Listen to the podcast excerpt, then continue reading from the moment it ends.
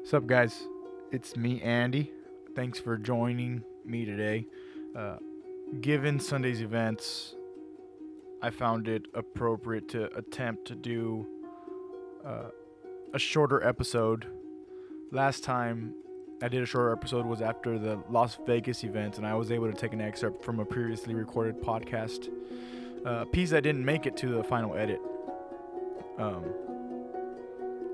the last time I tried to do this, quote unquote, alone, as far as like the, intro- introduction, uh, I didn't have any like background music, and it was kind of, it might have seemed kind of too forward, or I don't, you know, I, I got mixed reactions. So from there, I decided to change the way I did the introductions, and eventually I did no introduction. And this is no introduction. This is just a little transition to let you all know what's going on and, and what's been on my mind since Sunday. Uh, of course, this will be Thursday when you guys listen to this, and it'll- not too many things have crossed my mind, but I think enough things have stayed in my mind. And one of those things being, you know, taking things for granted, taking people, uh, taking time for granted. And not not to get too preachy, and I'm not like I said, I'm not gonna take too much of your time today, but I would like you to think about it. You know, I will be adding an excerpt to the, to the end of this little piece of Jocko talking with Tim Ferriss about always being on the search and never uh, enjoying the moment and trying to be in the present moment. And Tim Ferriss gives a good example of his experience with being in the present moment. And uh, it's funny that it came out Monday. He uh, the timing couldn't have been better. I heard it and I was like, oh man, this is what we're gonna talk about. And then as the day progressed, I told the guys, you know what, never mind. You know, I'm gonna try something different. Hopefully, you know, people will grab onto it and we'll listen to the excerpt again. That and again, all this will be in the show notes. The excerpt will be it's on YouTube, but I found it on uh, Jocko talking with Tim Ferriss. And you know, a lot of rhetorical questions have been in my mind over and over again. You know, taking things for granted, taking time for granted. You know, what what am I seeing when I'm out in in the world, in society, and how people are reacting to certain things, and uh, even to I mean, okay, this is only me. Obviously, it's a me thing. That I think I've I've kind of almost coined that, but a me thing is you know seeing people, you know, find finding what certain people have issues with. And none of it's bad, and this is no judgment. This is just observation, pure observation of, you know, the time change happened. And, and on Monday, I go into work and everybody's tired, and it, it fascinates me. It really fascinates me. It's like, man, you know, how, how are you so tired? And for me, I honestly think, to be frank, is that it's too much sleep. You know, Sunday was actually a long day. I felt it very long. And I think maybe for me, it got even longer after hearing about what happened at, in Sutherland Springs, I believe. And to continue is that you know people coming in on Monday and and you know everybody's in, own, in their own little bubble. And I've brought that up here and there, and me and Eddie have talked about it, even off the mic. Me and Brian have talked about off the mic, and really I got it from Jocko. You know, he talks about the American bubble, and it, it it's it's very real. It's very real, and and for for those that do get caught up in mainstream media, you know, look around you. How bad is it really? How bad do you really have it? Do you have water to drink? How was your shower this morning? Was it nice and warm? You know, what'd you have for lunch? What'd you have for dinner? Did you were, were did you did you say I love you to the people who live with you before you left for the day? Did you wake up angry? Did you go to sleep angry? What did you think about? Where were you at 10 a.m. on Sunday morning when all these when this event in Sutherland Springs was unfolding? So, do not keep you much longer.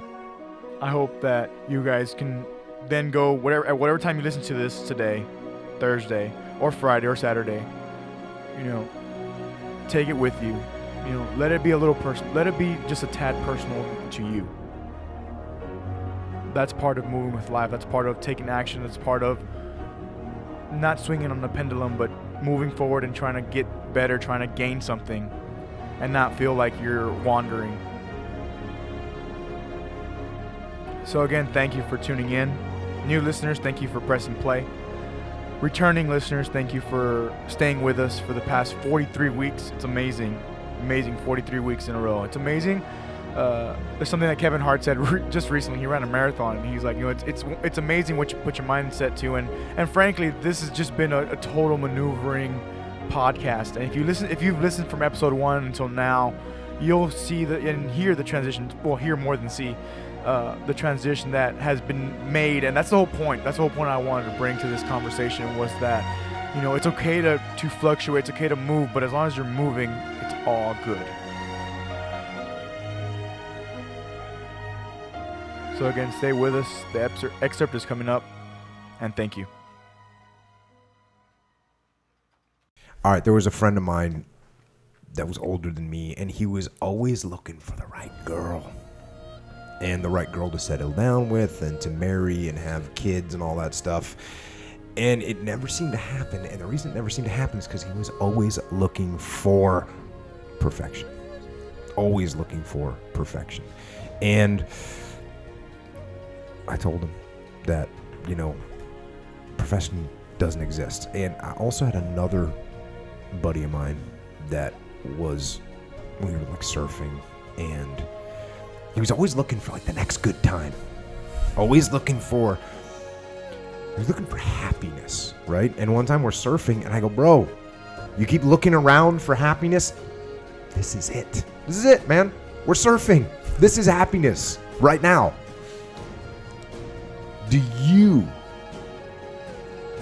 ever feel like you're searching too much and looking for something instead of enjoying what you have. 10 years ago I would have said yes. Right now I feel like I've found I've found uh, a few things, meaning realizations and I view my job as testing things on the fringe and reporting back. It's like half like ethnobotanist might be eaten by cannibals, plus a little bit of athletic stupidity.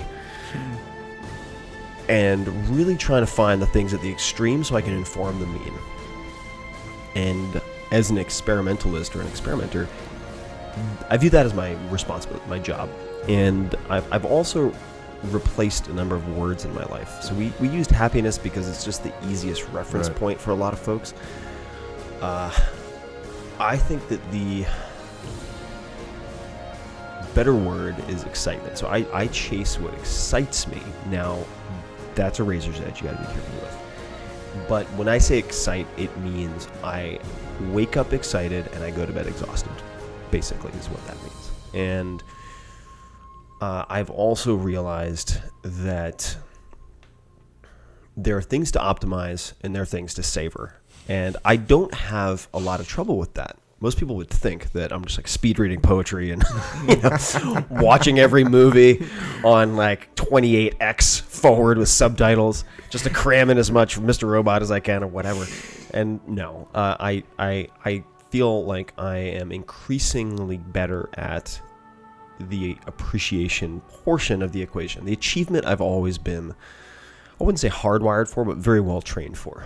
I'm good at putting goals in the sights and achieving those goals. But if you're constantly looking for the next thing, whether it's the next goal or it's the next girl or it's the next high, then you are never going to be operating in the present tense. Was there something that you said 10 years ago if I would ask you this, you would have probably been on your heels a little bit. Is there something that happened where you said, you know what, what did I just, you know, did you get home from a trip one time and say, what did I just do? Or what, was there a No, I can tell you. I can tell you. It was. Uh, so this this is related to something that uh, you know Robert uh, Rodriguez, who's the director, producer, writer, musician, everything. He's a fascinating guy. Also huge. I didn't realize how big he was. So Sin City, go down the list, right? He's, he has a, a lot of hits, and he said, "I always find it funny," and I'm paraphrasing here, but uh, he, he's one of the longer chapters in the book. He said, "I always find it funny when filmmakers come up to me, brand new filmmakers, and they say." Nothing went the way it was supposed to go. Like this happened and that happened and shit broke and then we missed this shot and da da da. And he said they don't realize that that's their job. That nothing is going to work. Like if you're the director, your job is nothing's going to work. Uh, so at one point, I was feeling uh, maybe existentially scattered. I was like, well, I'm trying all these different things and doing all these different experiments, and when am I going to figure out my thing? And then at some point, someone just said, no, your thing is going meta. Like your thing is doing these types of experiments. And what I realized is my my one thing is learning things quickly, and whether that is cooking or sniping. I've taken some sniping courses. That's a separate story. Uh, rally car racing, whatever, right? Tango, doesn't matter. That the approach to deconstructing these things and learning them quickly compounds. So if I get better at one, I get better at the next. Doesn't matter what the subject area is. So that's my one thing. Uh, and it just gave me great peace of mind. A, you don't need one thing in a traditionally defined sense. Maybe your thing is, as I have found, you know, being a human guinea pig and trying to train people to be better learners is my one thing. Uh, and that, that made me feel more confident uh, in this sort of experimental approach. I don't have 10 year plans, and I used to that used to bother me a lot. I am no longer remotely bothered by that uh, because I have two week experiments and I have six month projects. And if I do my, we, we actually talked about this and you've written about it, but rather than worrying about the, the next 17 promotions, you just do what's in front of you. In my case, say a, a book project. If I do an exceptional job, I knock it out of the park with this one thing, opportunities will present themselves that I couldn't have conceived of six months ago. And then it's just a matter of paddling for the wave. That's but, awesome. Yeah, but I'm a lot better at appreciation than I was along, uh, say, 10 years ago. Uh, because uh, 10 years ago, it didn't matter how how well I did, what I won, what I accomplished. I was always obsessing on the next thing. I never took the time to actually enjoy it. Good lesson.